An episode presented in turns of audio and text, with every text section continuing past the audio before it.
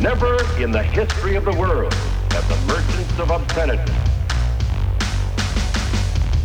had available to them the modern facilities for disseminating this filth.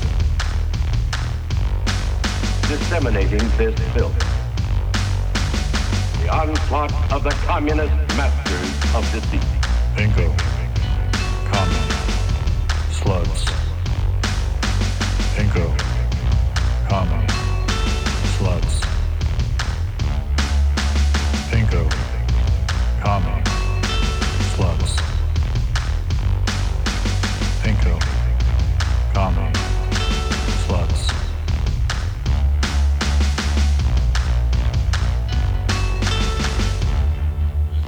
Welcome to Pinko Commie Sluts, everyone. We're here talking old Billy Shakes. Not really, just Wilhelm. Wilhelm and the Shakespeare. yeah. I shake a Are you guys at all? you. Are you guys all into the people who are like either he didn't exist or he didn't write any of the plays? No, I, I- like the people who think it was all Francis Bacon. I like Oh. the people that think that Marlowe wrote all of them. yeah. He wrote all of them. Yeah. Mm-hmm. Marlowe, you're not. Near What's your favorite uh, Shakespeare play? Oh no, they kind of all suck.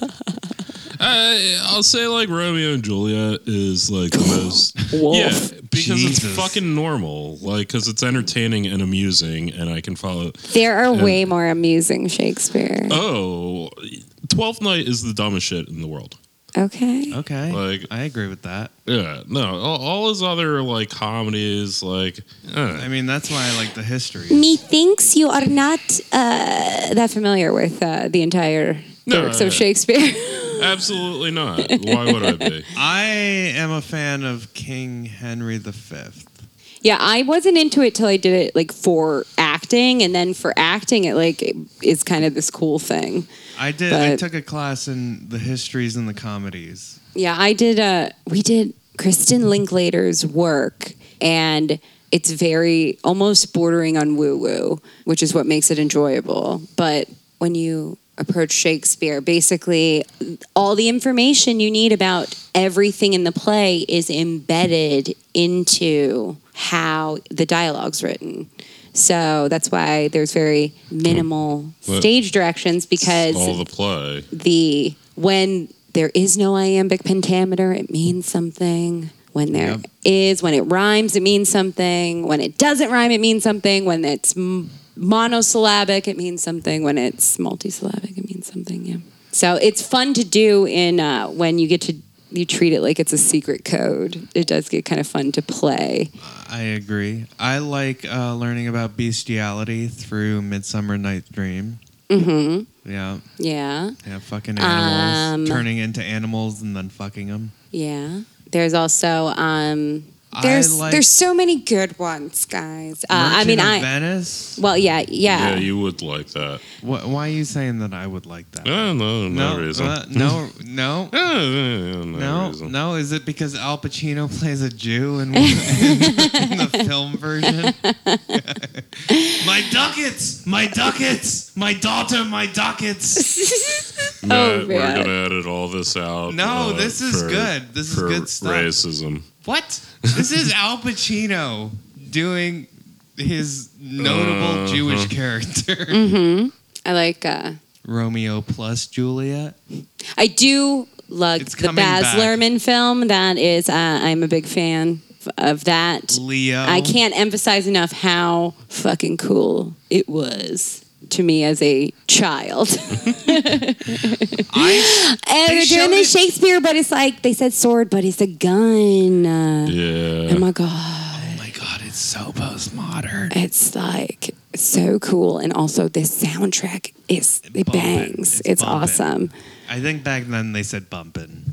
All right, Uh, I trust Bunny to know this more than Steven. all right. Uh, it was really good. That that soundtrack rivals. Singles. What's another good emblematic? Like I feel like Titanic. I had that soundtrack, but the, the, it's only the one song from Titanic. Who gives a shit? Uh, oh, my best friend's Far. wedding has has a uh, kind of standout soundtrack of whatever. Ten but, things I hate about you. uh, pretty good. But uh, but Ro- Baz Luhrmann's Romeo and Juliet is uh, Romeo plus Juliet. Romeo plus Juliet is really excellent uh, musically. Yeah, I don't know. All the Shakespeare I like is like I just like every witchy crone character.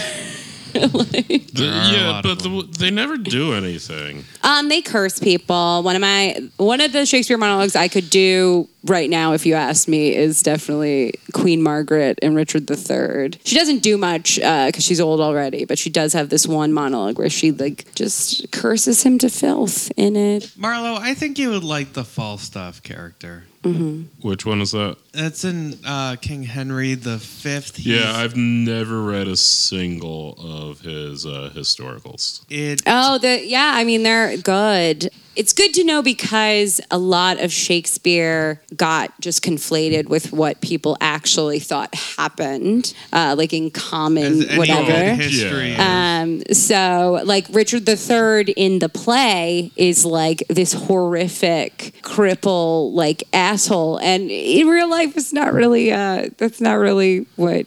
But people are like, yeah, Okay, so I have seen Al Pacino's Looking for Richard or whatever the fuck. Hmm? It- Merchant of Venice. no, no, he did a documentary about wanting to do Richard III. yes. Okay. Well, or- the play is really good. It's just like not at all historically based. So, and You it's a really unflattering portrait of old you old would say that you Yorkist So, okay. scum uh, here's here's our. or No, I- Lancastrian scum. Oh, well, I'm like I said, one of my favorite monologues is Queen Margaret, who is uh, opposed. And also, she is revealing her long-standing Lancastrian partisanship from the War of the Roses. I got shown Chimes at Midnight, which is the it's basically Falstaff, and it's uh, Falstaff is played by Orson Welles in one of the most riveting, charismatic performances on screen, and I think you would really appreciate it. I, I just have like an image of Orson Welles doing any Shakespeare, which is him just going, Verily, He's just your and thus. he's just your your over the top bump like Yeah, exactly. big yeah, like, like big hearted fella. big livered, big hearted guy. Yeah, Orson Welles. Anyway, R.I.P. so this to a real is one. a movie review episode, Gay. but it doesn't have anything to do with Shakespeare. No. I mean, we could talk about AOC's dress. Uh, That's funny. Nobody wants to talk about AOC's I dress. mean, who, the only people who want to talk about it are fucking norms and dipshits. the the dress is meaningless, but also you already knew that, and no one cares. all and of shut you the are up. scum. All of you who are listening right like now are. I just don't like that there's not room to like I'm fine with moving AOC to a mind file in my brain that's Oh, like I thought you were gonna say like an institution. no. Uh, where it's like, yeah, like she's a politician. Uh, there are th- things I like about her, but like, bitch is goofy. Because you got to be a f- fucking Psychopath to be a yeah to, in the first place. So i'm not even like every time i don't participate in a discourse it is by choice. Like Yeah, i am just no, like this is- pointedly not commenting on it because it is like i am indifferent to it like i think the dress was ugly um Oh, it was super ugly. I wanted to point. That. We should all. I think hate the on dress was ugly. I'm sorry. ugly it I was. think the I think yeah, like on paper, her little earnestness of like I chose this designer um, who uh, a is a black woman and etc. Like whatever. Like yes, and a lot of people talked about it and da da da. da. I just think the real thing that people of frankly disparate political stripes. The real issue they have with AOC is that that bitch thinks she's cute, and it is a grave sin. Like uh, that is what, and it's encouraging people to project all kinds of bullshit onto her, and because she's attractive, people are like, this is all, all like looks and for show and no stuff. And then it sucks because, you know, it's not like a one for one, but it's like, yeah, well, she did do some things. And like, you know, whatever. You can give her credit where credit's due if you're And- not a fucking. And you could critique her from actual things. yeah, Yeah, from yeah, actual exactly. things. Like when That's the whole she's thing. Fucking shitty about foreign policy every other fucking day. Yeah. Like, and Or, but I think there's gives a, fundamental like I just want to even pull back to like the pop culture dipshit ephemera of this where these consistent like misunderstandings of things get like cycled over and over and over again. Like you know uh, i think all of us know she did not pay fucking $40000 to go to the met gala politicians from new york uh, are often invited Y- as it is a cultural institution within our da, da, da. Yeah, every every dialogue about uh, her going to the Met Gala is incredibly fucking stupid. Did you see our buddy, uh, our old buddy, Cubo Greek, Natal Malliotakis, Nicole Oh, Malliotakis made like some merch like Your in in response. Uh. Yeah, my Greek buddy there. Uh, that was like she paid thirty thousand dollars to go, and I was like, this bitch, man, she didn't get invited. well, yeah, there there's two there's exactly two um I think she says another word in between there. there's two interpretations of AOC going to the Met Gala, which is on the one hand, uh, she paid forty thousand dollars to smoke uh, the testicles of poor children, or B. Uh, she went to support arts which are super important to her. And both of those are stupid for exactly opposite reasons. And I want to just caveat the Met Gala itself, if you're not aware, is not about the arts in general. It's not about the Metropolitan Museum of Art in general. It's Yeah. specifically about the Costume Institute. And but the real the real thing of it is the event itself.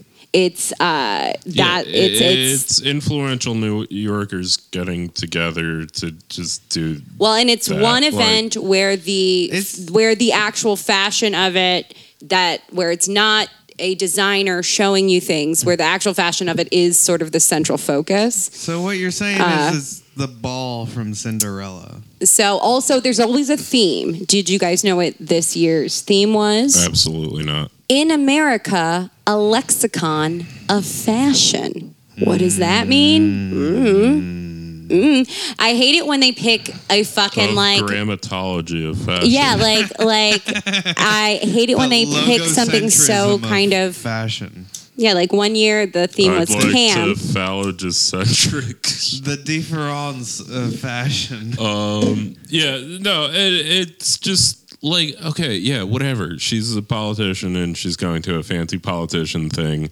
that you you don't get to go to. And that's the deal you made when you acknowledged that politicians exist in the United States. Deal with it. Well, I'm just I just like thought experiment what like I'm always curious what people think people should do. And like some people are like, she should have been out there protesting with the people outside. And I'm like, look, uh, you just mad you're not inside. okay, there anytime there's a huge event, there can be protests of a certain nature. Is the target I don't know. Like People I just attending it. I yeah, I just think when we start this like mishmashing of like where it's this very vague idea of the elite that's got more to do with them being It- fancier than me. if the protests were there for AOC to attend, there should be some infrastructural machinery of a unified American left to coordinate between protests. Yeah, not every protest is and the politicians Good. of the left. Yeah. Like, like, well, I mean, whether the protest is good or bad, it's like, what, what is it in the grand strategy of? I mean, if you want to call it building socialism or whatever, it doesn't really matter. Wh- where is? Did you want AOC to attend? Would that have been helpful for AOC to attend? Did you? Well, but what about the what about the time she has been at the protest instead of the event and da da da. Like they, they, they don't give a shit. But I mean, I mean, it, it's I'm telling like you, they don't like that she thinks she's cute. There's and a- she's earnest. there could be And I don't like it coordinated that much either, but like there could in fact be a coordinated socialist left movement in the United States that would marry um Eh, you know protests against whatever with politicians and this that and the other thing and there could be a socialist caucus or party that says oh we are boycotting the Met Gala as a as socialists for Well, this reason for that a could reason, all right? exist in And a the reason- world where there's a unified American left that would do these things and talk about these things and plan these things. But short of that, it's just certain people having an idea in their brain that was half formed when they were reminded the Met Gala existed. And like that's really what it comes down to is maybe your strategy is good. Maybe maybe she should have boycotted the Met Gala. May- Maybe but that would have to be a process of a much stronger left wing movement than exists in the United States. Yeah. Also though uh, socialism is not simply being like there's rich people over there Right. ah like that's not a that's not a coherent thing i haven't heard one thing that the like that the protests outside were doing I, I there were people outside who there were people outside harassing uh, Justin Bieber. I saw that. I mean, sure, that's Uh, good and There were fun. people, you know what I mean? Like it was. He's Canadian. yeah. Yeah, I, I mean, No, it was it was fans of his ex girlfriend. Be like yelling her name uh, while he's legitimate on the red carpet with his new wife, uh, the the Baldwin girl.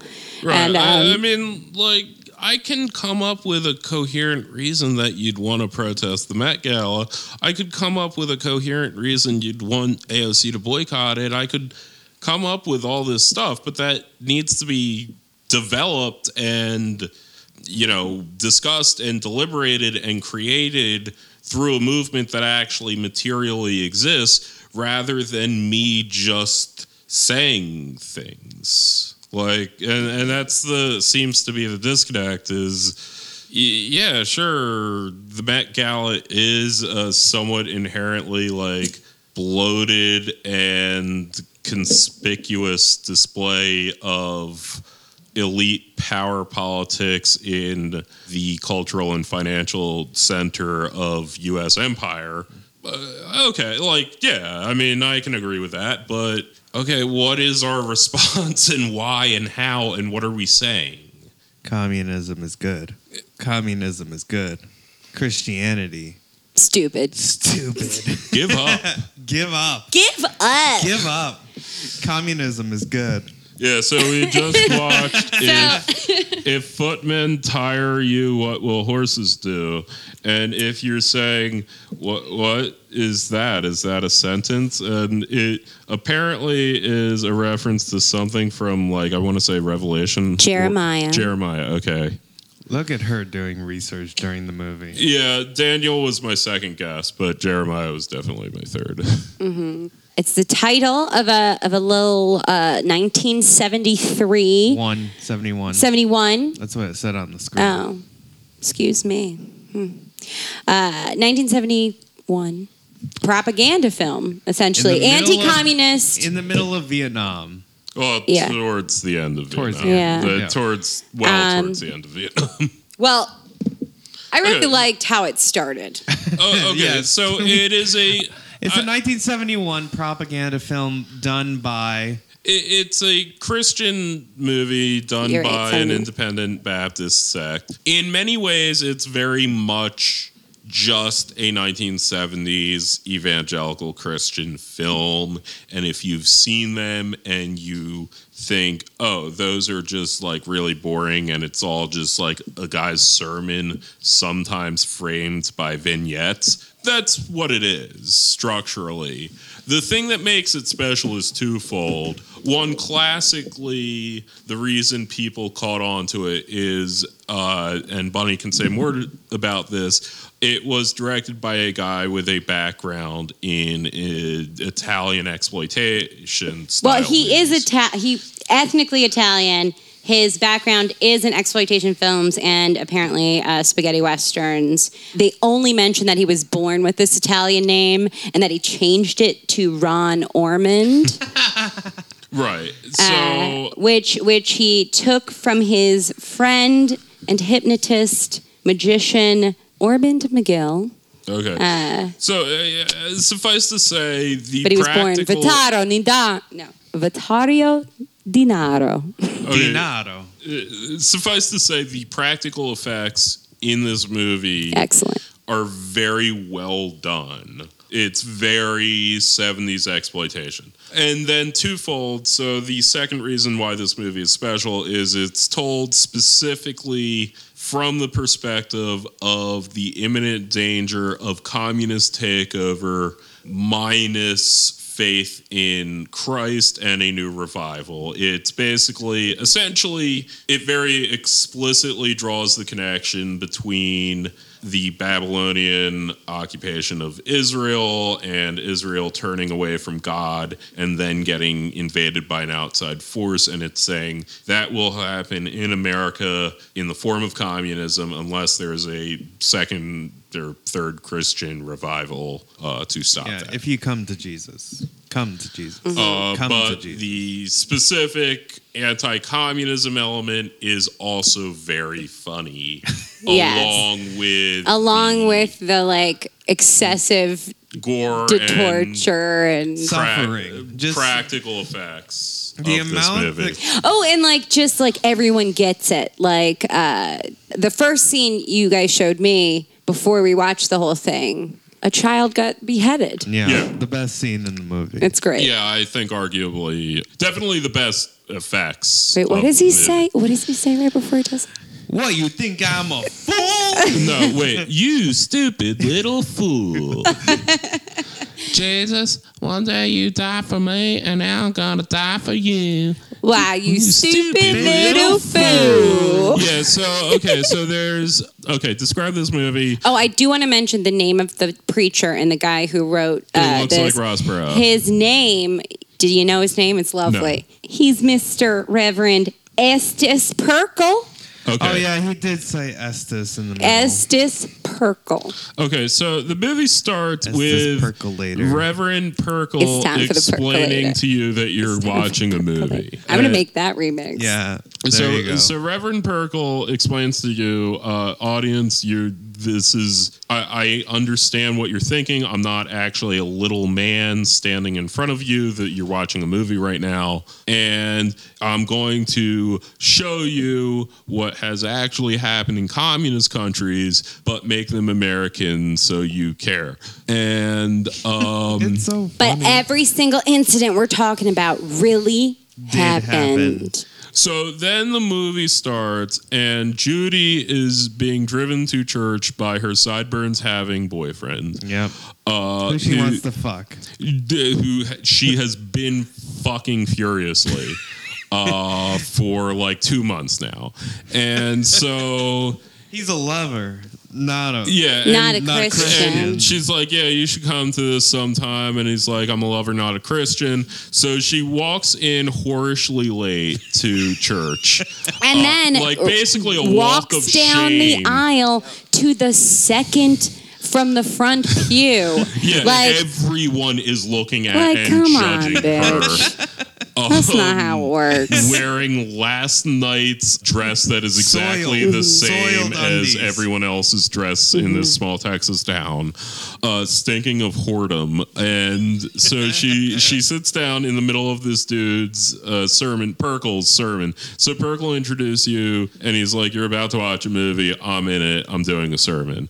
And so Pirkle's now giving a sermon about as I said, uh, basically drawing the connection between the uh, Babylonian occupation of Israel through their lack of faith and the coming communist occupation of the United States, unless we stop it through faith. The whole structure is he's giving the sermon. As he gives the sermon, he's like, I'm going to tell you a story now. And we get like a little thing that happens or it zooms in on Judy's face and she's like looking pensive and then she thinks about making out with her sideburns having boyfriend. That's sort of the narrative that runs through is that each time it cuts to her face, it goes to either a flashback or a fantasy. I think it's a flashback. Well, okay, we read them as fantasies because it's funnier that way, but like, no, all of it is these like and loose morals, and then she like thinks about like making out with her boyfriend as like horror Or- music and then they plays. smoke. They smoke yeah, weed. Yeah, they smoke weed. Yeah, like so she's essentially she's thinking about her sins and then her thoughts fixate on her now dead mother who wanted her to come to Christ until finally she hears about this boy getting decapitated and screams in the middle of church And which cries makes and Pirkle say, "Hey, Hey, Judy, Judy." you're here. Do you want to get saved?" And so then she gets saved and makes her dead mom happy. Like, and that's God. like basically what the movie is. I is. love. I mean, this is. That's leaving out I all the love good details. that. Uh, I no, love. it is. I love the immediacy of this, like this style of Christianity, where it's like, right now, can you get? Do you want to Yeah, get no, saved? it is a very and okay. This is my background of like Chick being, tracts. Yeah, obsessed with Chick tracts for half of Marlo my life. Marlo has an obsession with like since I was fundamental Christianity. yeah. Well, Oh, with- I, I, uh, you know, I can appreciate S- it. since my teens, I like chick.com has maintained a website since the 90s. All their like materials free uh, to look at. And like it- it's really there's a lot you can say about it, but suffice to say, you do learn literally what their ideology is because they spell it out in no uncertain terms in a very systematic very way. blunt. So yeah, no, it, it is a very salesman numbers like uh, idea of your goal is to do a hard sell on as many people as possible to get them all saved. Whether or not they get saved is not your responsibility. well, duh. Yeah. But your job is to just tell as many people as possible and get them saved. And if they seem interested, you gotta like drive them down to like right now. And so the whole movie, you know, you can say it is about, you know, a communist takeover, but what it's really about is saving Judy because it also focuses very much on her now dead mom praying all these times, especially in the end scenes. The mom specifically praying that Judy would get saved as Judy is getting Well, saved. and Judy is a placeholder for us all as Yeah. we are vulnerable. especially Two. Moorish women. we are vulnerable to this communist threat, which is also hippies. Uh, Yeah, and you know, which uh, I love. And the only way to like foment against it is via the blood of Christ. Which again Uh, is not unfair for 1971. or like really well done fake blood, which Yeah. they have a lot of in this movie. Yes. So Yeah. I, we do need to at some point transition into why would you want to watch this movie? Because I am laying out oh, very we much. haven't sold it to you already? no, it's the greatest movie of all time. 'cause that should Um, be apparent to everyone in the audience. yeah, I. I- I'm laying out very dryly what the movie is and why it's boring. Well, it's just Well, got some I don't great know why quotes. you lead with these things, Marlo. Like, Because like the people ought to know. But Alright. no, so okay, so within this, You sermon- laid out though. You were like, "This has great effects in it." Oh, yeah, Practical yeah, yeah, effects. yeah. And Uh, circling it back to Ron Ormond, he was a, a B movie guy. He did westerns, he did exploitation films, and then for this is like later in his life, after he had some kind of accident and apparently emerged some kind of Christian. Who would've And uh, so then he was And he using. his name. And I love somebody who converts and then they have this skill set that they're like, well, now I can use it for Christ. but as I said, he was born uh, Italian, so um, uh, now I can uh, use it for Christ. Christos. okay, so uh, repeatedly over the course of the sermon, he tells these stories of what has happened in communist countries in the form of what could happen in the United States. And then it cuts away to this universe where it, the communist takeover in the United States has happened. It starts with a reporter reporting in front of a map of Turkey. Um, it actually, like, as Steve, I think, pointed out, it, it was probably more focused on Israel, but it was very zoomed out, and Turkey was I think quite a Bunny said it was Oh, yeah. Middle East. Yeah, I was I'm saying sorry. my guess would be that it's supposed to be the Holy Land. Uh, it's supposed to Which show is yeah, under- Israel, Jordan, super etc. Zoomed out, but like focused on the Mediterranean and like Turkey and stuff. It, The, they didn't even have the coast of Turkey. It's really focused on the uh, yeah, yeah. Anyway, yeah. So this, essentially the Fertile Crescent. yeah, so he had this map up to show you how the communists landed in Washington D.C. Um, and are taking over, and it progresses, and so we have this guy who looks like Burt Reynolds who is playing like this commandant, like Stalin-like figure. Or like Cuban, because he goes into Fidel. Well, yeah, okay. So he's clearly supposed to be sort of Russian. He works this accent that he forgets to do of a really bad wait, Russian. wait, wait. That's two different people, though.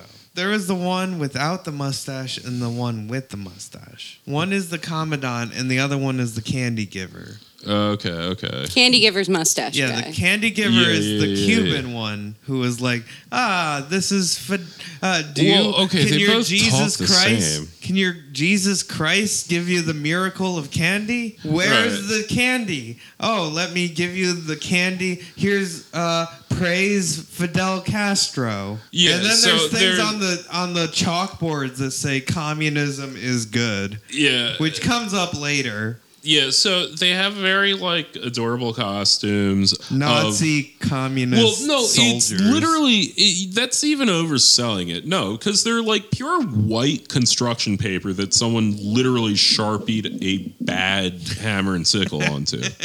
like that's yeah, all. but it's it- it's totally markered. It's It- it's funny. absolutely it's not even very thickly drawn on because someone did it with a magic marker and it's just a pure white armband because it's a piece of construction paper that they cut out over top of like this sort of generic khaki and to their credit they do all know how to ride horses in this movie so there is a lot of great equestrian work um but yeah no you you have these shots that get like progressively more interesting where you have like people getting awkwardly chased across a river and then like a lot of people getting gunned down. Yeah, that happens a lot. Taking children. Uh, there's squibs. There is a lot of fake blood on like people pretending to be dead.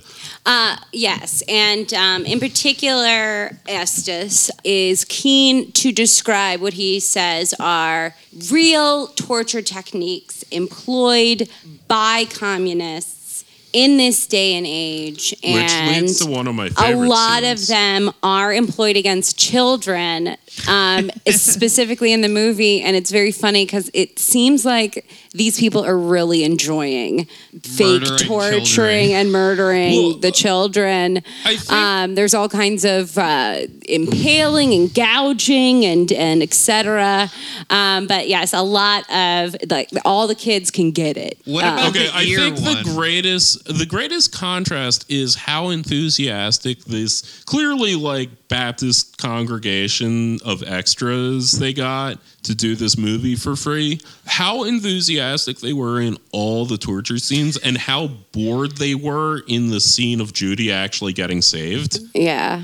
because Judy gets saved, and there is this woman sitting behind her, just annoyed as shit. I She's think taking, asleep. She's taking She this has one- long she has one- to ask Christ. She's one hand, forgiveness. uh, One hand on her chin. So- and she is kind of she looks like she she's may- like, this happens every day. yeah yeah. But, so uh well, I, my favorite torture scene is the pitchfork dangly. yes yes That's a no. That's just that's a really good Okay, effect. They so explain, set it up. Okay, so the the setup of this torture scene is they have a man hogtied and hung A o- father. Yeah, a father hogtied and hung uh, like by his wrists and ankles on a rope slung over a tree branch, held on the one end by his five children that they're making these children hold their father up over uh, exactly three pitchfork heads sticking out of the ground over him as he's swinging back and forth and really It's amazing. really not like directly over any of these pitchfork heads at any point but at, at a certain point they make the children drop him um, and then there's a really good effect of the like pitchforks like through this dude's abdomen like it, it's It looks actu- good. yeah it looks nice Yeah, it it is good. I mean, in, Like- in terms of like the amount of effort they put into each.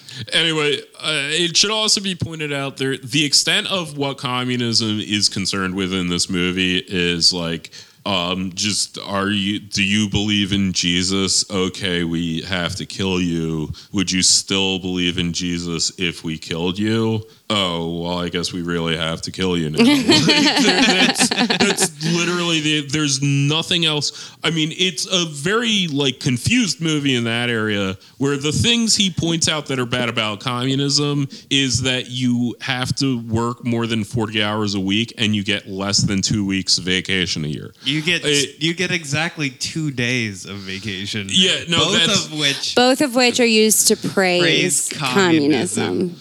I mean, like the there thing goes the, the forty-hour week job. the no, the thing You he- won't they are really weekends. You have focusing six on days of work, or maybe even seven And days. some of work. guy's gonna come to your house and get you up and make you walk to work. Yeah, the thing they're really focused on is like mid 20th century American blue collar uh, comfort. So Reverend Estus Pirkle, uh, he this started as a sermon of the same name for the uh, wait. I have the Jeremiah quote, but I also have a, a quote.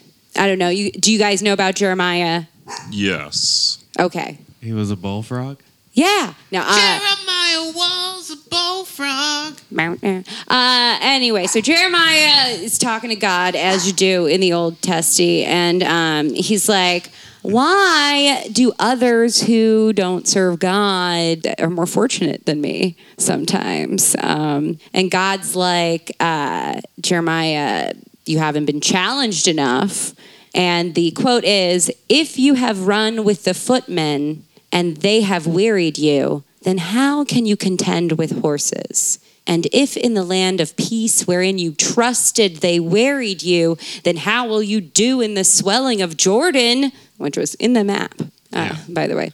Uh, and then Pirkle says uh, he uses this because he says, if you can't serve God now, what will you do when the communists take over?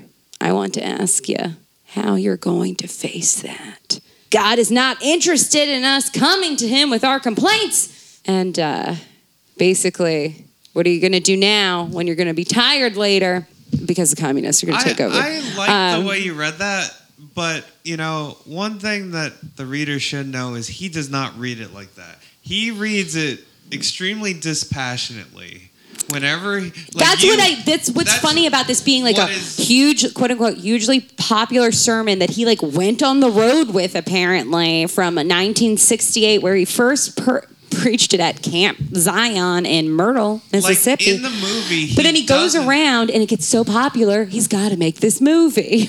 and they don't But- even sell it like people are fucking loving it. No, like his sermon, he was not very charismatic. He was, as you said, Ross Perot esque. Yeah, but that's actually overselling. It- like, no, if we're talking style, Yeah. well, okay. We're talking style. I mean, there is a bit do of Ross. like him, I mean, he does I do look like, like, him in Ross the Righteous Perot. Gemstones kind of. Well, yeah, it was. He's a literal '70s preacher. That's where the Righteous Gemstones got it from. One of the greatest Um, shows ever. But y- yes, he's at, in fact a Southern preacher from the 1970s. Um, that's what they look like. But um, yeah, like it's a Ross Perot professorialism, I'd say. he never gets excited. He's but he is very dispassionately giving you what he believes are incontrovertible facts Yeah. that should stand on their own to move you. And that that's his philosophy in how he is. I mean, oh, that and also he's like just But he's not like a gospel preacher. Like No. I expected, like Bunny did just now, was the kind The- of dram- that is, dramatized version of what no, he was but that saying. is a style like I heard in communist countries that Yeah, you're right. I should do this over. no, no, no, no, no. were- I wasn't saying that because my impulse was to make it more like gospel well, he- and he if you telling- can't serve God now, what will you do when the communists take over? I don't know. I'm not. I'm going George Bush and not Ross no, Perot. I mean, God it is it. just well, it is just kind of a thing of like I'm telling you, like your children will be Can of Carvey. decapitated before your eyes. Are you complaining that I'm not loud enough? Like that's his standpoint. Is these incontrovertible facts should lead you absolutely to the conclusion I want you to be led to. 100%. Now, it is hurt by the fact that generally when the audience is shown other than Judy, uh, but when other members of the audience are shown, they're usually very disinterested, except when you have that like Texas crew cut dude with that like determined hmm on his face. That you occasionally get this like Texas man, like, yeah, he's saying the right things. But like otherwise you mostly have people just like completely blank faced. And they really should have worked on that a little bit. Except for the children, they traumatize Except- with the except with that's the, the funny- torture. that's the and funny the part of one it, that's too. like, oh, I'm curious about the one that uh, the vomits. oh yeah okay so they sorry um they drive a screwdriver into a kid's ear which It's a causes, bamboo. okay whatever and it causes him to vomit and that's funny oh additionally uh I they're- thought it was a nail. whatever they they shove a thing in a kid's ear again cool effect. And uh then he like fake vomits which also is a cool effect. Um and it's cool. Okay so to describe the like i guess crescendo scene uh the decapitation which we said before. Okay so what happens is church is leaving service. Dude rides up um is like hey you guys being christian and the preacher's like yeah these two are super christian um and so he's like oh okay well uh we're gonna like murder them now thanks for pointing them out preacher dumb idiot and so then they like Well, this is the Stalinist dude. gotcha, right? bitch. yeah, so then they like just line everyone up and like gun them all down, and it's cool as shit. And so then this child leaves, and he is leaving the church like slightly later, and he's like, "Where's my mom and daddy?" And he's like. Oh, they're gone. And he's like, You killed them, didn't you? And he's like, Yes, I did. But you're better off for it because they were Christian and now the state shall raise you. Well, also the ages part of it plays in, right? Because they're saying that communists don't care about people 30 and over. They're like, we communists. Oh yeah, are they, they most do have risk. a weird like Logan's Run thing going on in communism. Like they, yeah, apparently like communists like murder people over thirty. they murder people over thirty. They, and that's their sole motivation. And they hate people. all Christians, and also they teach kids sex. Uh, oh yeah, there is a pretty good sex ed like throwaway cut that's pretty good. Uh, but anyway, so I think he does say that he thinks premarital sex is needed, or Yeah, no, no, no. The, okay, they had a sex education teacher who's just like, okay, so who knows uh, all the things that you can touch to make yourself come? And I believe it's the who- the seven erogenous yeah, zones. something like that. He's like, yeah, like so. Anyway, there's like seven things you should touch on people, and here they are, and then it cuts back to the preacher. um, but yeah, so anyway, so yeah, like this kid is just like, you killed my mom and dad, and he's like, yeah, yeah, I did, uh, which is a good thing. So anyway, because they were over 30. So, well, yeah. So then he's like, "So what I need you to do is step on this the picture of Jesus that's in everyone's grandmother's house. the white Jesus picture. yeah, just the like one print of like a Jesus picture. Like Matt will find it and like make it an icon or whatever. Um, And then he stomps on it. well, no, he like in uh 17th century Japan, he actually like this is what they're actually referring to. It's the fumi or fumi. I don't know how it's pronounced, but uh, they were images of Christ that, in order to speak to the emperor, or like if you were in court or on an official business, you had to place one foot on like this image of Christ to prove you weren't like, Christian "Eh, I don't like it. like if you were testifying in court you would be required to like place one foot on jesus's face while testifying to prove that you were loyal enough to the state to do that That's so weird. yeah so anyway that's literally what they were referencing and that that didn't happen in any communist And- and nation that's that why- happened in the 1600s in japan 1600s to into the 18 1800s. yeah until the meiji restoration Yeah, essentially uh, oh yeah. Meiji Restoration. Yeah, 1868, baby. Last Samurai, Isolationist starring Japan. Tom Cruise. Tom Cruise. But this Oh, is a reference to the 2016 movie Silence by Martin Scorsese, uh, which is about that era in Japan where they Mm-hmm. had the Fumi, which is a central part of the movie Silence. Um, but anyway, so that was also in this movie. And you so know it's what? Like a and what Martin has movie. yeah, what what they all have in common is It's from the Christians 70s. Christians love drivers from the torture. 70s. They love torture. They love documenting it. They love talking about it. They love, the reporting thought it. They, they, They would love to think to about die it. for Christ. They would love the thought that they. oh I mean, no! Don't don't torture me because I love Christ so much. What, I mean, also, I what just have character to- is It's a it's a horny a it's a Rosa? horny. Oh, Rosa? don't do it. Mm. Rosa. It's a I don't know. That's just how it came out. Yeah. yeah, but um, Martina. It's Martina. Uh, like also I just have to point out from okay the Fumi were used to their credit against Catholics who uh, are much like the Orthodox quasi pagan in their idolatry. Yeah, it's just an absurd thing to think. Yeah. Well, anyway, these are An absurd thing to think that the tertiary belief system of Protestant Christians is somehow keyed into a real a real thing. Well, anyway, these are iconoclastic. Oh, this is some Neo- passive aggressive bullshit right Neo here. Calvinists. Weird to me. The, She's throwing barbs at your Yeah, I know. affinity for Protestantism. I don't actually care. I'm making the argument from their perspective.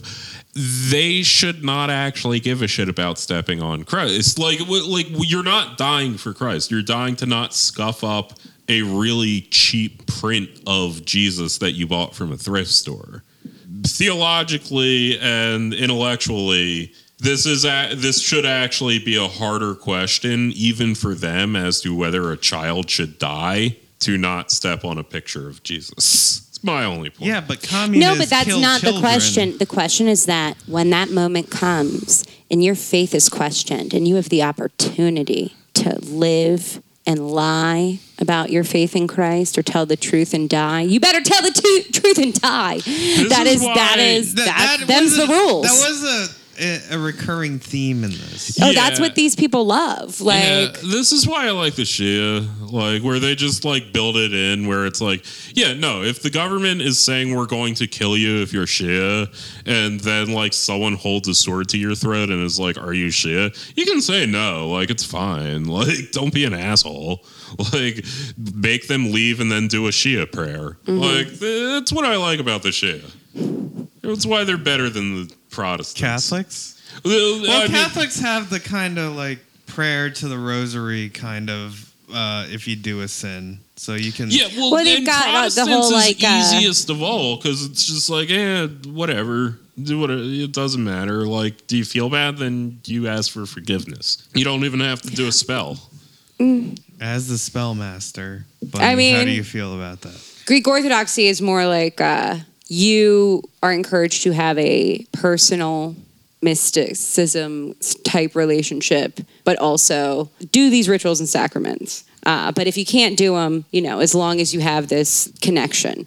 And also, Uh, if you're on your period, you can't do them. Well, yeah, yeah. There's definitely rules about uh, about being on your period, or if you just had a baby, etc. You can't go near uh, where we make uh, the wine turn into Christ's blood. I don't know the day to day of it and the reliant. It's it's just like like we we don't have to do confession. It's not like one of the things you have to do in your sacraments or whatever. You could do it or whatever. There's there's a ritual for that, but it's not like crazy important. But like there is this like sort of paradoxical belief about like icons, right? Because we've got all the icons, and any any old Greek lady's got a bunch of them hanging out somewhere, maybe with with a bunch of stuff burning around it, etc. Now, So culturally, Marlo's looking like culturally, eh. I don't think we are encouraged to to die if somebody wanted to stomp on it or whatever. Marlo feels Well, like you're you, you're I'm making just his saying- point for you. But Compare that to him. a people who are famous for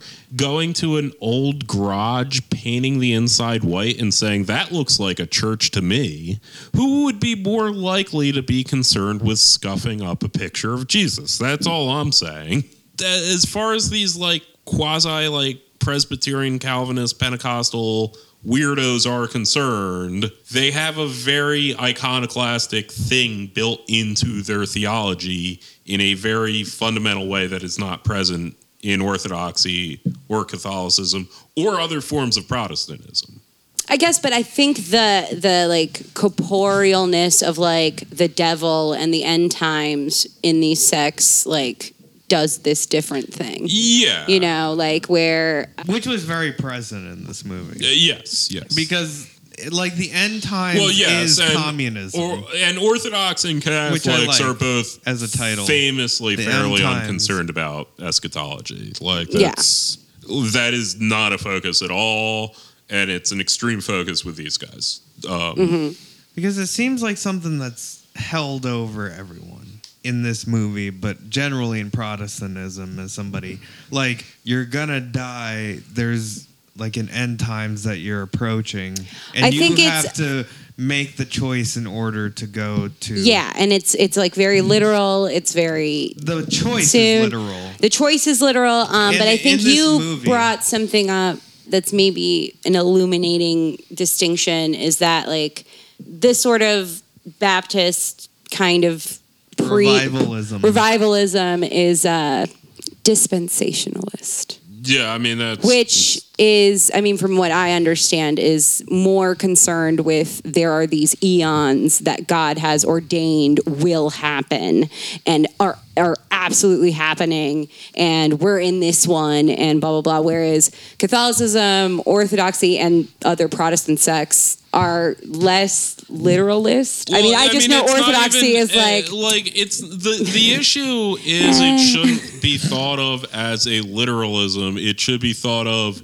as a scenario someone constructed in the 19th century that they then justified with selective callbacks to scripture, but it is very much an interpretation that you could literally read the Bible and come up with a completely different interpretation.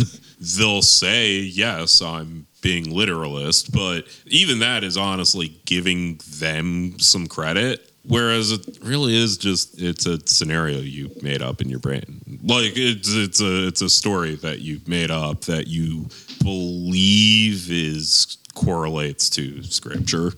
But the thing is, it's a 19th century. It's it's specific. It is specific to this time and this country, really. American revivalism, Yeah. which out of which is born uh, Mormonism. Um, Well, yeah, okay, yes, yes, no, no, but I, I absolutely. The yes. people who converted to Mormonism were absolutely primed Revi- for it because yes. they grew up. No, I agree that Mormons are an American revivalist movement. I just wouldn't say that Mormon. I think it dispensationalism should be thought of more as a cousin than. Oh, a absolutely, proge- A- pro- absolutely. Mormonism is its own Like, own I- specific. There's uh, two different movements that came out of a This movement. is why this movie's so great for us. But- it really brings Um, together the nerd, two forms of nerds: the weird sex of Christianity and the love of communism. I mean, the Right. So yeah. So okay, because this was a conversation we had because he used the term latter day.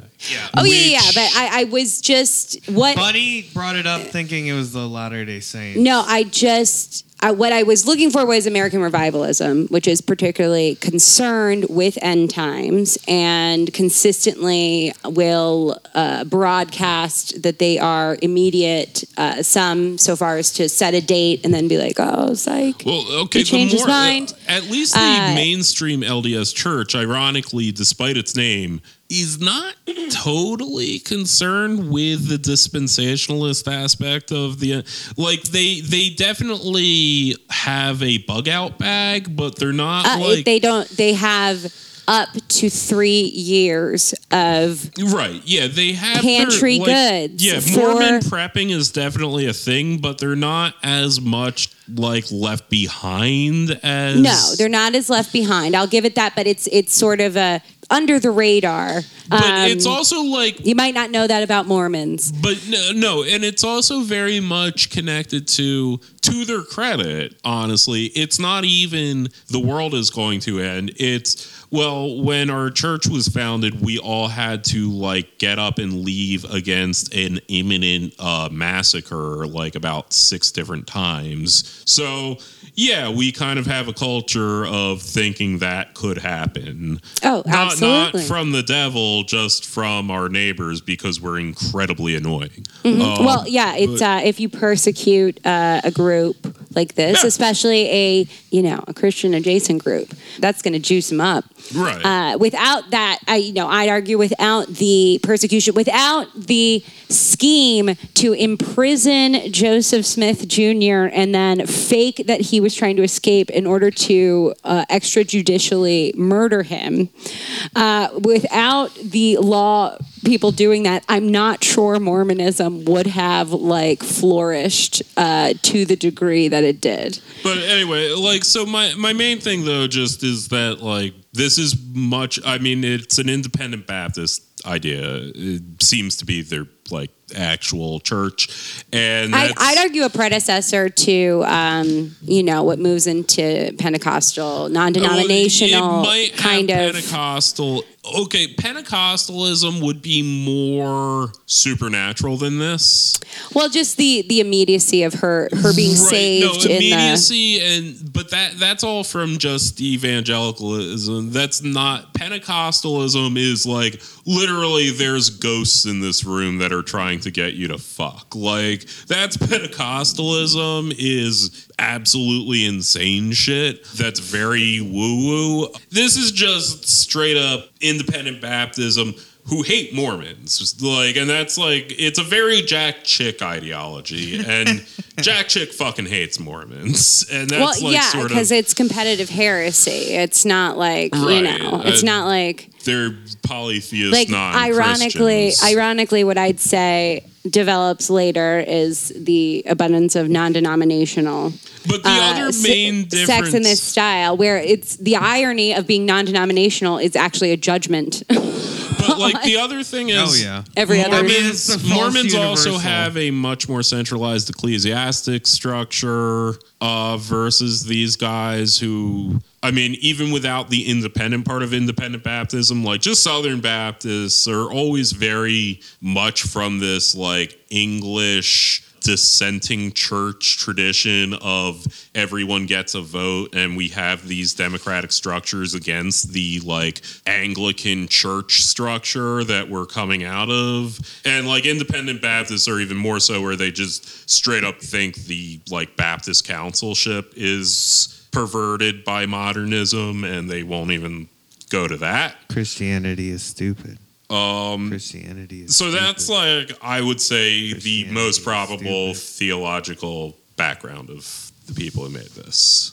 Christianity is stupid. Well, yes, he's a Mississippi Baptist preacher. Well, yeah, and Uh. also it had a special thanks at the beginning, and Mm-hmm. it just named like the Willow Falls Baptist Church, the Farmhouse Baptist Church, the I always perceived most Baptist church to be rather independent than a sort of organized. So there's the Southern Baptist Council, which is is split off from the. I feel like it's a big corporation. okay, so there are different ecclesiastical structures within different Protestant denominations, uh, Christian denominations generally, and Baptists are known for like essentially having a structure that's very horizontal and very democratic and the churches as a whole come together as a council without like a centralized pope figure or even like council of elders figure mm. that hand like it's vi- Yeah, like, from my Baptists understa- come from essentially a protest against the Anglican structure. Like that's where they come from. Mm. So it's this very almost enlightenment idea democracy. of democracy applied to their church. And like it is funny that Baptists are an enlightenment institution, but they kind of are. Oh yeah. I mean they're American and, also, right? Well, no, they they started in England, but England. then in America you had I forget what the current name for it is, but the, like essentially the National Baptist Council they got this weird thing about slavery in their head. So then the Southern Baptist Council split off. Uh, and that's what Southern Baptists are today, and that's what the other Baptists who are not Southern Baptists. Okay. And then there's independent Baptists that essentially take Baptist doctrine and take that general mindset of, and theology of Baptist churches, but just doesn't affiliate with either of the major councils. Okay, how would you define that in terms of communism and their hatred for communism? Where No, they just view it as a fundamentally anti-Christian secularist. well, is it based in like some Protestant work ethic that they have that I mean, I mean, they were pretty adamant about the 40-hour work week and Well, the, The yeah, weekends. that's just like incredibly dated shit from the movie being made in the seventies when this notion of the great compromise between labor and management was st- like that happened post World War II was still like a reality.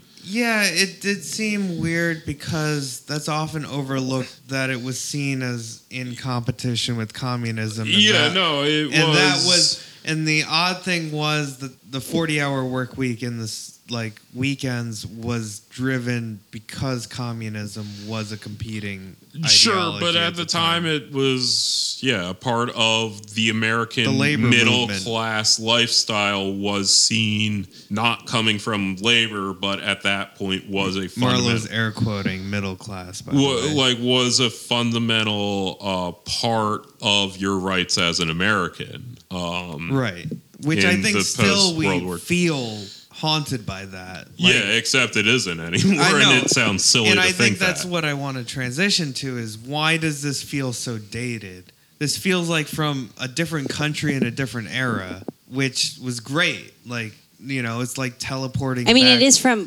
50 years 50 ago. years ago, but like 50 yeah, years and it ago. was made for eight dollars.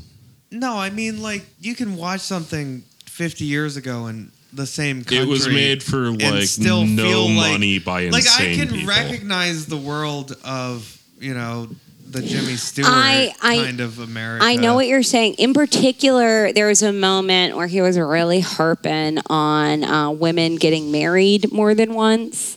And Oh, yeah, uh, and I was like, oh, that's so funny how the seriousness with which he's approaching that is sort of laughable to me because I even we're even your average, you know, years from no fault divorce at this point. Yeah. Like, I mean, that's we're we're within the decade where no fault divorce gets introduced. Yeah. So I mean, this is like uh, I, I am always into those moments where it like lets me into like, oh yeah, like this is a different time of I mean, where also even it should though be pointed out that like this is also a very rural town in Texas, but in an independent. is Baptist it in Texas? Yeah, I- I, thought thought that it was. was in the review that we watched. Was that it was Texas? and also some of the accents. I mean, I I don't want to act like I'm an expert, but I thought some of the accents sounded very Texasy. But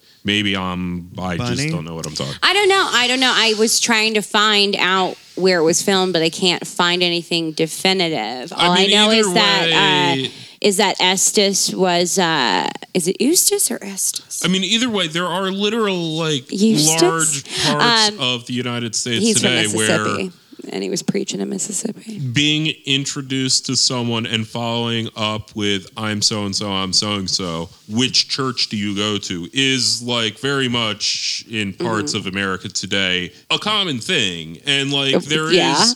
well, no, I mean it is like you can get into like you can say Uh, like I do want to point out. I did look it up. Um, all North, all United States Baptist Church are autonomous by the any organization is uh, just essentially like a little corporation they're starting Right, amongst but each other. still yeah, but they come together in these council. They they agree to be a part of the council, and they can leave it. but it doesn't time. function the same way like an archdiocese Right. or like Ex- no, uh, something does where there correct. is a like hierarchy Yes. and a very definitive like you know Right. They coordinate and trade ideas and like sometimes will adopt like, okay, this is an agreed upon doctrine of faith, but like even their approach to the Bible is very funny where like you'll get other churches like the Lutherans will say we accept the Nicene Creed. A lot of churches will say we accept the Nicene Creed, and that's like very common. In fact, many people will call modern Christianity Nicene Christianity because all Many the people are saying this. Yes, because all these churches either implicitly or explicitly adopt the Nicene Creed. The Baptists will specifically say, We accept no creeds. We accept the Bible, the Bible alone. And the fact that we happen to effectively conclude the Nicene Creed just comes from the fact that we've all read the Bible and all like said like, oh yeah, the Trinity, obviously. Well, also, also they only accept I'm choosing to be saved kind of baptism, Yeah, and yeah. not any uh, like you can't baptize a baby. Well, yes, yes, can't, you know. obviously they're Christian. Oh damn, he's throwing down these.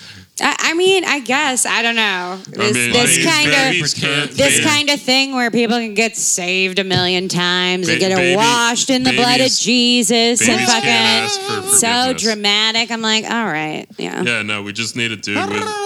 We just need a dude I with a like beard. I like my I like the Jesus magic I grew up in where no matter what I can always call on uh, you know a I'm little Vladimir. a little bit beard. of Christ blood uh, if I needed to Yeah, uh, for magical purposes uh, but I am yogi. I have you know all this all this weird because these people are more theologically fixated with the idea that I had better do the hard thing now or else God's gonna be so mad and uh, that is like less of a thing like God being mad at you is not the thing that was particularly emphasized Right, because you have your wizards taking care of it. absolutely I've got my I've got look Long I've got all my pre-Christian rituals that we slapped a Jesus face on, and they work just as good. Bunny, okay, are you still wearing your evil eye talisman earrings right now? I am. I, I, am. Wouldn't, I wouldn't know that Bunny showed that she is wearing evil eye talisman earrings right now. But yes, uh, in a way, the Orthodox Church is just a chaos magic. Bunny's I trying- know that's all I've been saying. I haven't been suggesting anything else other This- than And I think the real Christianity is chaos magic. I Okay. think Jesus was a queer witch, Whoa. and uh, Uh, okay. Well, yeah, Whoa, that's this fine. is- And uh, I just think Jesus is the Word and the light, and but by Him uh, we are lost. Jesus Christ. is You- it the word you or is too. it is You- it the word or is it the meaning? I am enjoying this He is the rivalry Word right made now flesh. because it is like the two. It's Marlo's theology that I just am I think that translating. I chick think the tracts difference is that theology. I had a time in my life where I believed what- believed in Christ. Yeah, and, and I I believed never in and I and I and I really thought I could be harmed by demons. Well, this goes. This is always And- a tension between the three of us. like because I, I do. I view I it do- as a hilariously fun game. No, well, okay. There's a really good uh, lecture by Matt Christman, who I really wish were in this conversation because he has some thoughts on Protestantism that he would love to sell or to say at length during this conversation. But one of my favorite things was that he noted that no members of Cumtown were Protestant, and that was very important to their level of humor or their type of humor. And I always like comparing that to the situation where I'm the only one that was raised Protestant, and you two seem to be eternally battling it out. I mean, again, I As view someone- it as a, a humorous game of differing fandoms. well. Bunny's feathers get ruffled every time that you provoke her with your dirty Protestantism, and then Bunny just goes. I'm gonna defend I, I mean. I'm like, I'm, I'm like aware sure- of, I'm like fully aware and owning things in me that were placed in me Oh, as no. a child that I'm still, but like, and I'm sorry if all things I- considered, I do think it's dumb as shit that Protestants think that they have access to the real thing. Like, I think that's an absurd thing See, to magically think, getting ruffled. like, to think of like. We're not attacking Orthodox. No, no, no, I'm- I'm I just think that- He's. Oh yeah, he- I know he's doing it ironically. That's why I like because he's not actually doing it is the part that annoys I- me. I mean, I just, I just think that like if we were to like accept an enlightenment idea that uh, rationality. By the way, this is what the two of them always fucking argue about, no i- i- matter if what rationality they're about. is accessible by men, then should not the ultimate truth be accessible by men? what And- would I, a woman, care about this? Bunny, we're talking in the Enlightenment. Women don't exist. Yeah, yeah. But no, I- I'm just I'm saying aware.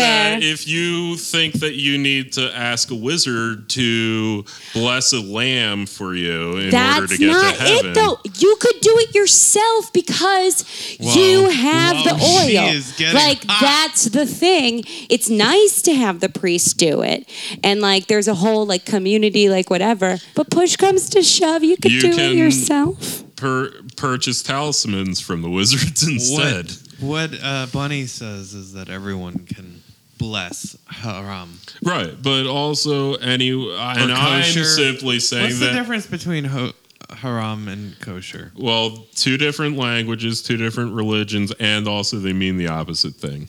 That's what I wanted.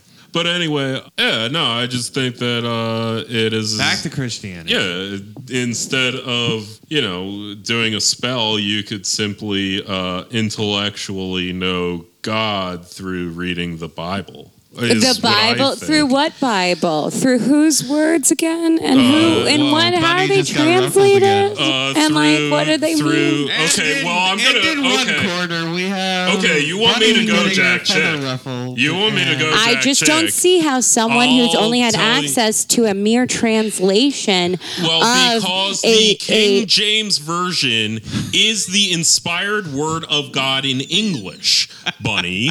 yeah, if you believe KJV 1611 is actually, in fact, the inspired word of Bunny God in so English. angry at Marlo right now. Uh, I Um, just think it's an absurd thing to think. Well, it's absurd oh, to oh, t- so you tell think- me so you think our when the Bible village says- magic is is is So whatever, but yo, think- this convenient logical magic.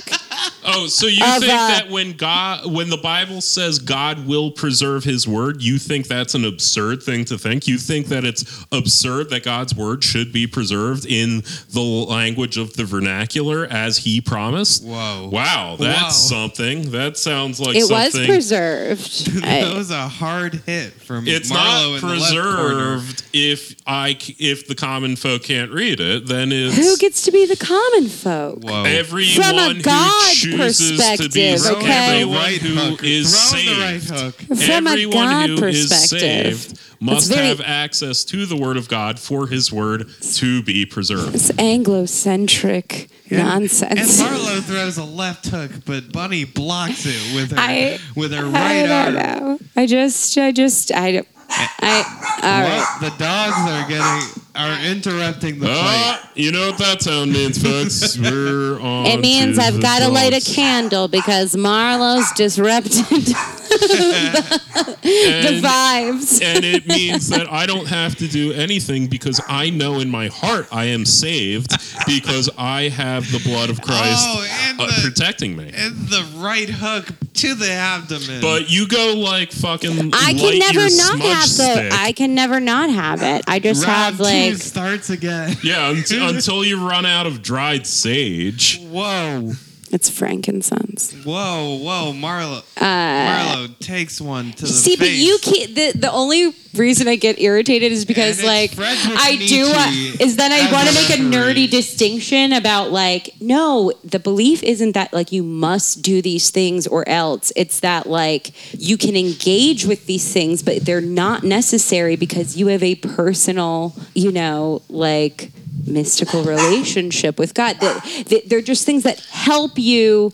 Yeah, they're Uh, not necessary. You're choosing to do the witchcraft on your own Yeah. to affront God. But it's not. How can we relate to this this to mandate vaccine mandates? I feel like the movie also has echoes with both the anti-Muslim propaganda and also the current propaganda about vaccine mandates because they do call all those things like I communism. don't know that I want to come down from that argument to then like draw the relation between vaccine man. I because I don't think I don't I also don't think that like vaccine propaganda is like a thing that's happening. I think it's uh I think people I think we had a good note to go off on. All right, well, uh, write in if you think Protestantism is right or if you think Orthodoxy Frederick is right. Nietzsche. they don't you don't even middle get you don't even get to have like, I'm you don't even get to do wine. I- the Ubermensch that is the referee in the Mm. middle of this fight between Orthodoxy and Protestantism. It's been wonderful. I just love to imagine that one of the priests I had like is is particularly like online and I don't know it and they come across the podcast and then get furious that uh, I am uh, like I am a representative of I Greek wanted- Orthodoxy. oh my god. I what Well, I that's do even like- uh, better is uh, Well, I don't you're actually believe in representative. anything I'm saying. you're the representative of Protestantism in this Yeah, fight. exactly. It's what great. I think this should be is a recurring thing that we do. We have like you two battle about this like every time you talk.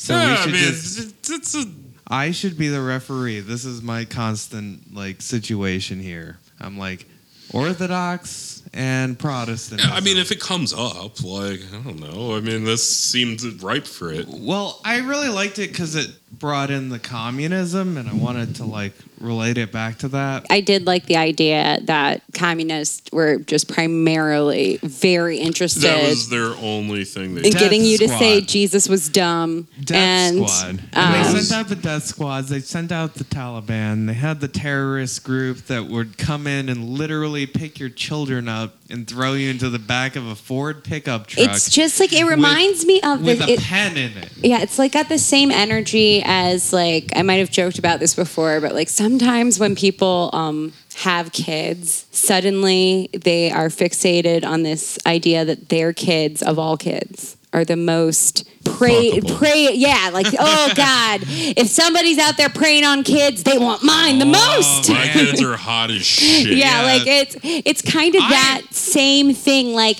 like that communists come to the country and they're like you know what we're you know what we're so horny for particularly Christians like before before we d- do anything about socialism whatsoever we have got to ask you how you feel about Christ and then brutally murder you Yep. Like- That's the only ticket into heaven. And if you say no to it, then you'll go to hell. So you should say, yes, I am a Christian, so the communists will Oh, kill you. I did read that he did a follow up film What? that was all about Sequel? hell and what he says the Bible says about hell, which I'd be really interested yeah, to no, see. that would probably be very oh, good. follow up movie. yeah. Yeah, no, I mean, for his visual style, I, I would really want to see that. And I'm wondering if I feel like he would have been popular with the the kind of churches that eventually did uh, what's known as hell houses around Halloween. yeah.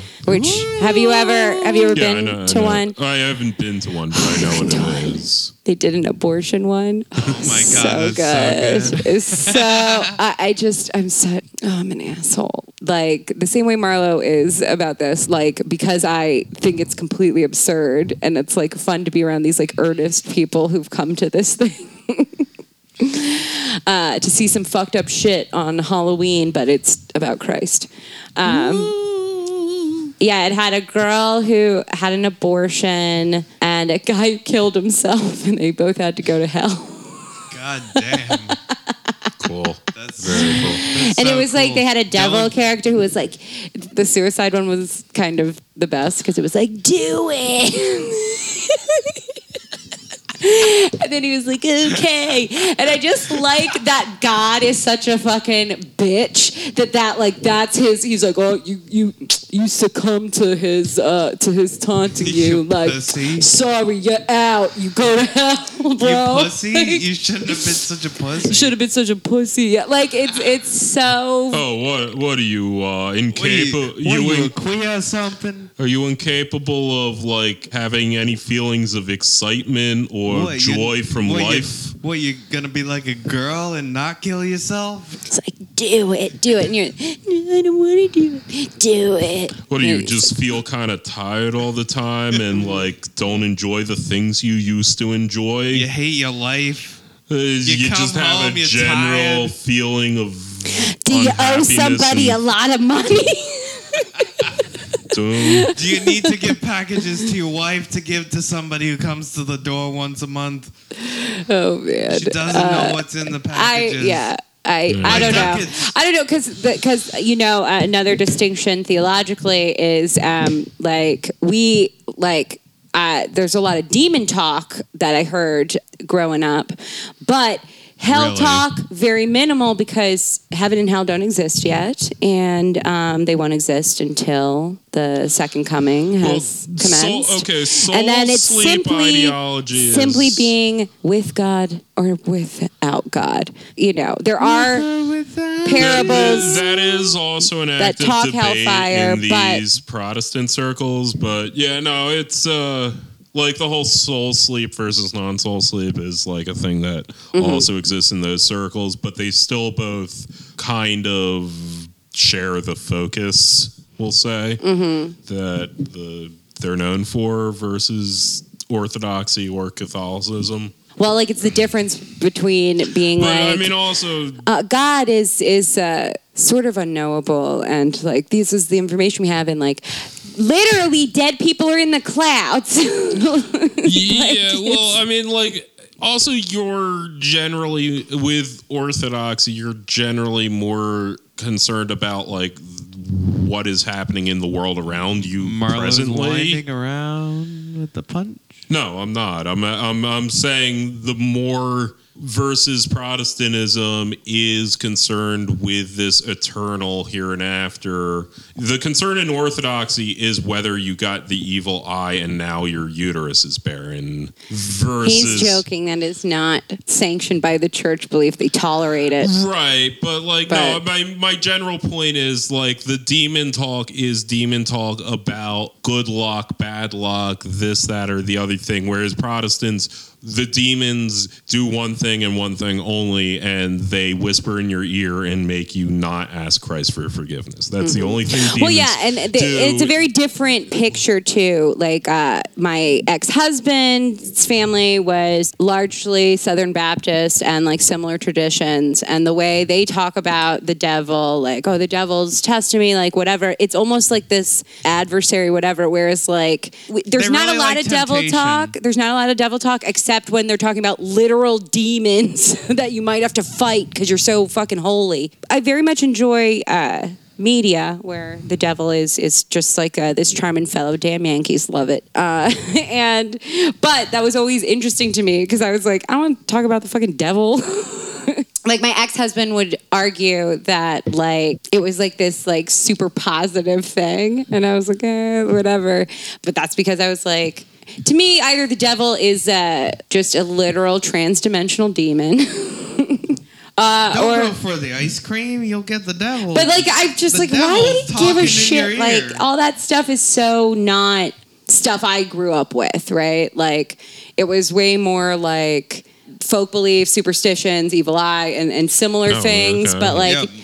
Who but that's much more about explaining that to Marlo. but that's much more policing like like Right. It's like interpersonal your religion behavior. is uh, as much a part of your culture and community and day to day experience versus an enlightenment intellectual argument that will guarantee you a direct payout for an input. Like, yeah, no, that's like where this line of Protestantism comes from. It, it isn't actually about your life It's right like- now at all. If you believe in God, that is no guarantee that your life will be any different. yeah. Doesn't matter. In All fact, you have to do is believe. Fact, according to us, it will be decidedly worse. It'll be bad. And you will suffer for it. And none of that matters because it is all about the here and after. Whereas with a lot of other religions, including Orthodoxy and Catholicism, there is much more of a concern of your day to day life. And your religion is like a part of the people you talk to in your town and stuff. It's a live experience. It's Mm-hmm. Normal. not Well, that an gets me back to the- argument. Well, that gets me back to the the Cum Town is none of them are Protestants because And the reason I love pretending to be Protestant is because it is an intellectual argument. It's an incredibly simple intellectual argument, and it's so easy to Marlo just likes the simple one. it's- and it's, it's so like easy to such- just like take up all of it because it, it's like Because it's reductionist. oh yeah, absolutely, and it's fun as shit. Marlo Yeah. loves reductionists. Yeah. Like my impression of of Protestantism is like, no, we've distilled it down to its most important parts, and with our superior Western Northern European white man intellect, It is a proto enlightenment. we movement. are the ones who actually get it. It and I just I love that. It is in the same way that every person has access to rationality and thus every person women. can govern. Every person has access to salvation and thus every person can be a church. I mean, that is essentially what you get down to An entrepreneur. is you don't need a community. You need to understand how God works, and every person has the capability of doing that. And I mean, that's what the argument is, and It's very individualistic, it is super individualistic. Yeah. which is the backbone of like American individualism and the Puritan. well, I think it's also why Protestant work ethic is not like you go to work to feel good or to like enjoy your day to day living, but you go to work so you don't go to hell. The Protestant work ethic is instilled in you that if you do not go to work every day, then you are a bad person. And if you are a bad person, then you are more likely to go to hell. And what are you going to do in your idleness? In this movie, it really shows like in your idleness from God, you make these decisions and choices in your everyday that are going to send you to hell. And your job as a good Protestant is to avoid those things that'll bring you to hell and to resist the temptation of going to hell or of, of doing things that will lead you on the path to going to hell, which is why it really works in well with kind of this preventative moralism. Like you prevent yourself first from getting sick because it's your individual responsibility to not get sick. And if you take care of it before you get sick, then it's your fault if you do get sick. You know, and that kind of works into Still not sold, Steven. what? Oh uh, no, you deftly got your vaccine shit in here. I caught you. Still not sold on it. No, come on. Congratulations. It's a Weberian argument for the Well, and then- Yes, and I Well, and then generally disagree with the particular- Weberian argument, I but do too. also particular strains of Protestantism go so far as to say, like, uh, your works are inconsequential. It's already predetermined. God's grace is No, uh, and- unknowable. I so you better do your best just because. Marlo, I disagree with it as well. I'm not arguing for it. I'm arguing that that's what people think about work. In like my I mean, I would, I would, yes. That's I how they view themselves in relation to work. Like especially boomers. Yeah, I mean, type I- of I just- people that are like, you're not going to work to Right, but like to do something That's good. true You're- of extremely secular boomers. That's true. Like, I mean, I which are all generally, influenced by a Protestant I type of tend to disagree with that particular historicity, but we're also like an hour and forty fucking minutes into. I mean, we can still like- keep talking about like this. no, I generally no, disagree I- with the Weberian like history. s- I do too.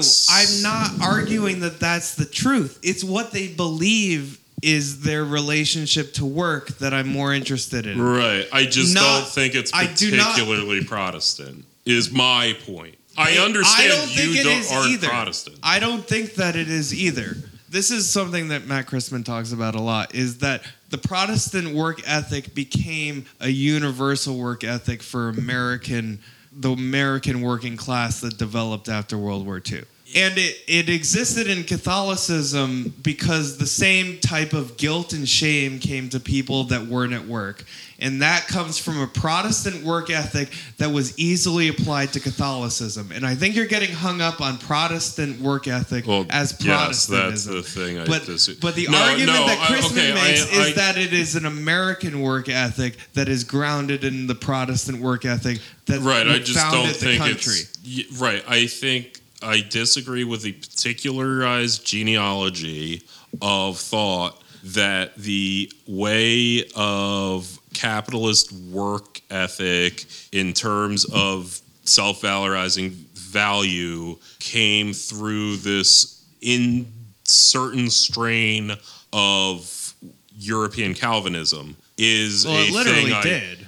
disagree with. I don't Uh, like. I don't think the story that Weber lays out that like the whole thing laid out in Protestant work ethic of oh Calvinism denied knowable salvation and that salvation could only be shown through industriousness that doesn't benefit the person who worked and that It- whole divide It's like I- I, explicitly anti-Marxist.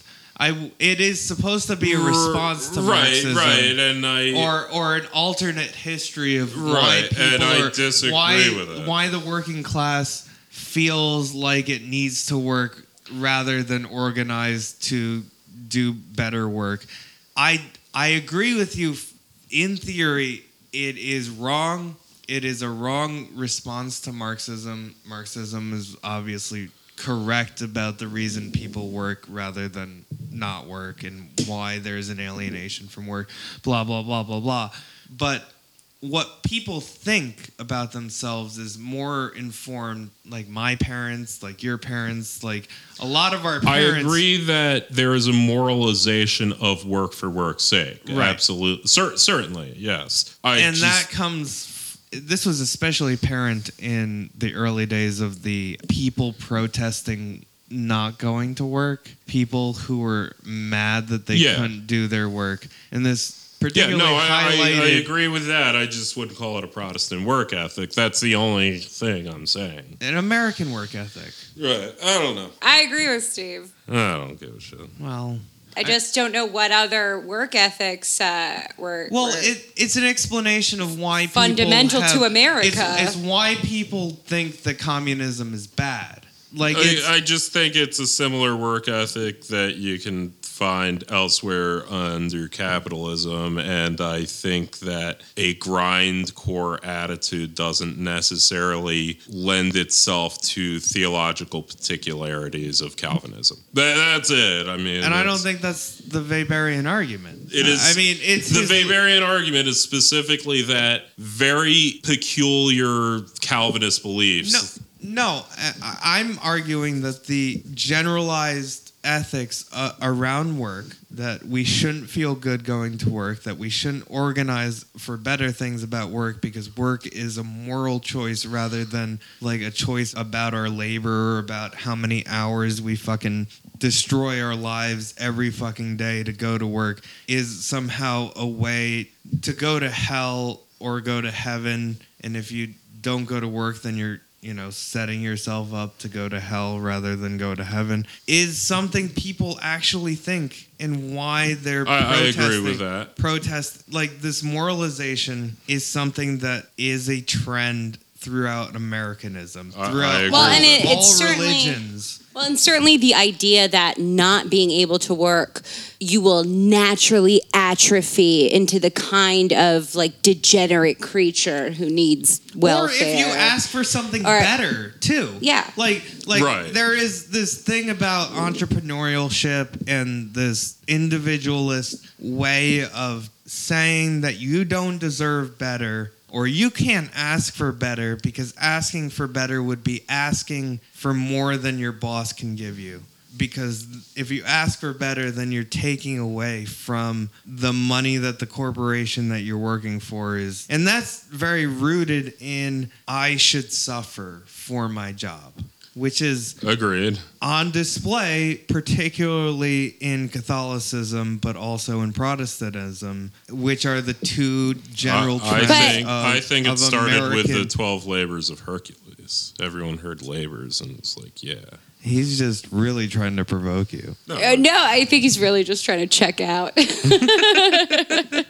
to me, a difference between like old world Christianity and Protestant ideas about work is the personalization of like it matters to God if I go to work and am efficient and thrifty and etc. Whereas like you could approach work, you know, with the idea of serving others, you know, with some Christy ideas in Catholicism or Orthodoxy or certain what Protestantisms that lean that way, but, Right, uh, but then, it's then less you're just like running up against the alienation of labor. And the fact of the matter is, if you're a peasant living in a cooperative village, going to work on a farm because this job on a farm needs to be done for everyone to eat, that's different than I'm working for a large corporation that's doing something for somebody. And it's like, who am I? Ser- I mean, I don't know. Like, But the other thing is that okay, so like the other distinction with particularly when people are talking about Protestant work ethic in America is like the Calvinist part of it is that unlike Catholics with works of like, oh, if you did these works, it's a manifestation of your faith and works with whatever the fucking thing is. Uh, Calvinists were like, uh, it's predestined, doesn't actually matter. Like it's a barren, sad thing. But you have to there's in this life. like, you have to do these things. but there's this like fetish of this like austere, like Right, you're- doing it you're- anyway, you're- quiet, like your elective you're theologically required to have full faith in your electiveness which will be manifested through austere and productive service and That it's is- simply it, it's simply the values of the cultures rammed through uh right, Christian I- I'm- rationalization. I'm aware of You know, like- what Weber's argument like I mean uh, I, I'm just saying from like the perspective of like what people associate with wasps, with like these things, like these tendencies existed culturally before Calvinism, Well- right? Like, they- like Well, I mean, arguably, no, they didn't in a lot of ways, and that I mean, the one thing I'll credit Weber for is no, there is definitely. Well, I mean, also Marx came up with this, but there is a difference Ooh la between la. productive labor to an alienated end and feudal peasant labor uh, that was more cooperative and the product of your labor was very much the collective effort of your community to have food like the point I'm meaning to make is that like the things that are valued that like Yes. are are like these are the these are traits in an individual that are most valued and are the best those things were already like Despite what Cinderella would imply, uh, starting a small business was not a big concern of medieval peasantry. Well, oh okay I don't uh, so I don't know what that has to do with what I'm saying. I'm saying like the cultural touchstones like that then lended themselves to Calvinism and then also what influences American capitalism having these kinds of values of being quiet and efficient and frugal that's something that is like it's a it's a white thing it's a it's a it's like Well, not like these I are I was born and and lived this like growing up in a Protestant environment. These these are the things that you grow up with, and frugality is a huge thing. It also lends itself greatly to like you know general collecting of things and not throwing things out when you should, which makes it seem like my parents are hoarders if you ever go to their house. But the Protestant frugality is something that is in competition with Marxism, and I don't think that should be lost. It's a way that the political unconscious of the American capitalist lower to upper middle class thinks of themselves in relationship to labor, which is anti Marxist and not going to accept the premises that Marxism lays out if you lay it out to them. I agree, but that's also true of my parents and their which are influenced by Protestant work ethic. Well, I mean, well, okay. So first, your parents are actual Protestants, and now my parents are atheists, and but they're influenced. So, like, I'm just saying, I don't believe that the Protestant work ethic Jeez, outside. He's- he is hung up on it being called the Protestant. No, I, ethic. I'm I'm hung up And on the accept the implicit genealogy that this implies. that it's an American work ethic. and I that and I, I I'm trying to say that the appreciation for these things pre-existed the codification of them right. and it's a cultural thing that also is reflected in white supremacy like not everything in white supremacist values is directly informed by a religion or whatever but It's very what Catholic a lot of it- the time. I uh, I Like in fascism, I meant more I mean- like. I There's guess a uh, lot of I'd Catholic say fascism. I'd say white There supremacy is- is, that's way kind more of a- Protestant. Austria. Yeah, that's kind of no the no the Catholic fascism like Carlism and stuff. well, also Roman. Uh, Uh, well, yeah, but like, I mean, Mussolini was actually famously fairly agnostic about race. right, Like, but I he mean, had to appeal to the Catholic Church and sell them on was, fascism. if anything, even more anti-racist because seventy percent of their membership is not white at any given time. Like, what we're trying to say is all Catholics are fascists. like to their credit, actually not really. No, they're they're actually very liberal in America. Uh, but and also i mean just like even like catholic reactionism is like often quite Trad different cath. i mean it's increasing marriage to fascism is a more modern thing and the church was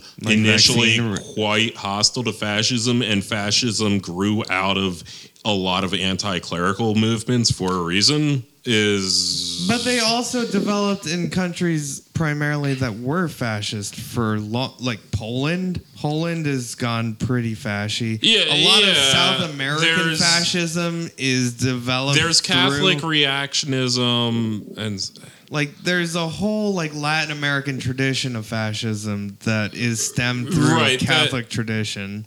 Yeah Uh, there's Francoism. which was specifically not fascist according to nerds who give a shit. Like it is actually no Franco's regime was reactionary Catholic uh, monarchist. Bolsonaroism. Yes, fascist. That's- but that's like very- again, recent, and that's my point. Like again, that's when I'm saying Was Pinochet Catholic? ostensibly Catholic kind country. of, but it like ostensibly kind of, and Catholicism is like the traditional religious When you start talking about blood too much, you know. Okay, the religious reactionaryism of the peasantry as a tool Now of he's defending Catholicism. of turning them anti-communist is a tried and true uh, thing that doesn't make it fascist. Is all I'm saying.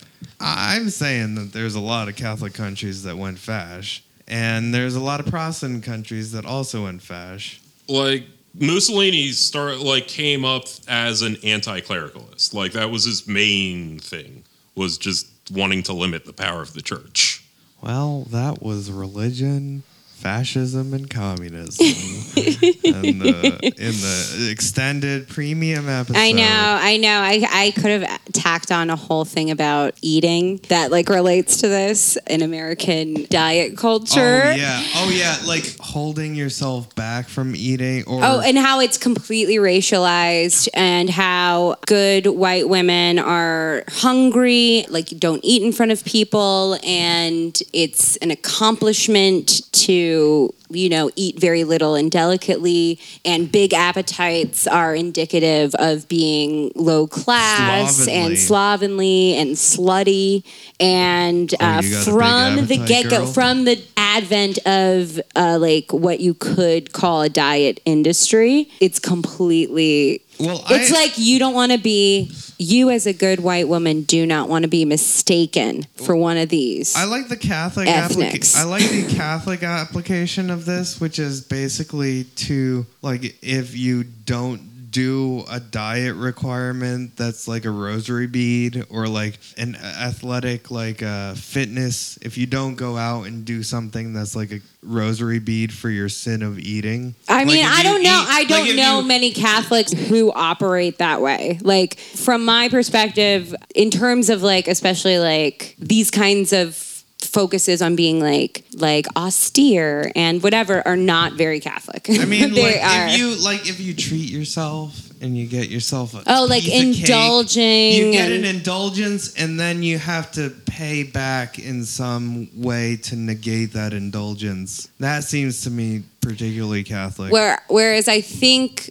I'd argue the Protestant aspect would be that there is virtue in the denial. Denial, yes, yes, yes, yes. In the And- denial of indulging. And this is a way, this is, I think, a, we'll end it here, but this is a good analogy for how something can be like a Protestant influence, but is just like an American thing because I don't come from Protestants or even Americans, uh, but growing up i primarily in America, like that aspect of like diet culture and like whatever is like super in my fucked up bones, like it is for uh, most Well, women. and like like in the uh, I see this all the time in the fitness uh, and diet culture that I cover with the celebrities on fi- like because the best ones that do this play on these guilts like if you indulge yourself tonight and you eat that extra piece of chocolate cake you better wake up the next morning and you better do 50 crunches or that means you're gonna get a little bit thicker around the thighs and men won't love you Well, no, it's uh, some of those fitness people are so immediate. Whereas I just want to say, like, that is not real unless you've put a spell on yourself by accident. It's not real that you'll literally have like one treat and then like the next morning be like remarkably fatter. overweight. But if you are dieting and doing heavy body modification to the point where you're trying to get certain striations in your muscles, or you're comparing yourself to people who I are see this all the who are literal like if you are looking at people who do bodybuilding competitions they do not look like that but for 36 hours. And they spend six weeks getting to that state for those 36 mm-hmm. hours and then they're immediately not in that state anymore. It's a game. It's a weird body mod game. And if you look at it that way like fine if you want to play that game blah blah blah but a lot of these I'm- people present it like it's just health. I'm not. I'm not looking at those people. I'm looking at the No, people they are that are surreptitiously in there though. surreptitiously obviously there are bodybuilders who are like, And a lot of the advice comes from a watered down version. but a lot a lot of the people that are are popular on TikTok and Instagram talking about my job now are the people that provide the answers for something like what do I do when I wake up and I feel a little bloated? You know? And these are the steps that you can take to remove that bloat like immediately to make yourself feel better because you know, whatever, last night you indulged yourself and had a chocolate cake. Or not a full chocolate cake, but a whole piece of a chocolate cake. And you didn't deny yourself the, the pleasure that you would get from it because pleasure is the thing that Instagram and TikTok commodifies. Like, if you can feel pleasure from both the chocolate cake and the fitness routine that you do afterwards, where you're doing 25 squat squats and 25 push-ups and then running two miles with your whatever you know there's a certain pleasure in that as well Yeah, it's a real jouissance. yeah jouissance jouissance Am I supposed to say it now? jouissance Jouissance. jouissance Jouissance. the pleasure of desire the The desire pleasure of desire. I'm doing Québécois. La croix. I'm doing Québécois. Your mom's my object, petite. Uh, Speaking of which, Duolingo. Stop being cowards. Do a French Canadian version. god damn this seems very specific Oh, it's complaint. extremely specific. it's, an amazon uh, I'm sorry, but it's it's. I mean, rage argument. it's worth it. I mean, like like Parisian French is peut-être, and like Quebecois it's peut-être. Like, come on, you need to hear the difference. It'd be it's a game, Duolingo. Let's do it. Can you give me a password so I can get a Duolingo? It's free. What? Duolingo you is can- free as fuck. You dude. can pay to like. Yeah, uh, you can pay for it if you're a sucker. if At you- that point, just get a better language program. Whatever. Mm, but yeah, the whole point of Duolingo is no one would pay for that shit. We should all learn a language, and then by the end of our pod, by the like, we end our podcast when we're fully fluent in that language. Ich red. ich red Yiddish. Oh man. Well, This has been a night. yeah. All right. Done. Two hours. All right. Wow. It's a Shalom aleichem. yeah. Ramadan. Bye. Didn't even talk about Norm Macdonald. Oh shit! Oh well. I I was gonna bring it up. Yeah, I, it's too sad for several reasons. Because I liked him, and also he was a man. God, I'm so jealous of men in comedy. You guys have it great. Is uh, I'm in you comedy. guys in here. I'm saying not. guys in I'm in comedy, comedy do. These guys, are not in comedy. Out there. Just a The PSA. hypothetical guys. In the women in comedy. comedy, when we meet our heroes, do not get to have the same experience as our male counterparts. So um, I came to discover that several friends of mine had not great experiences with Norm. So uh, sucks because I love Norm Macdonald. Uh, he's Canadian and uh, also Yeah. Very, very directly influential on me. It sucks. Yeah. Another know. one, another one bites the dust for me. Dun, dun, Never be fan, dun. fans of men, guys. Dun, dun, dun, It's just not dun, dun. good chance. Another one sucks today. Another one sucks the dick. God damn it. I guess that's how we're ending it. Goodbye.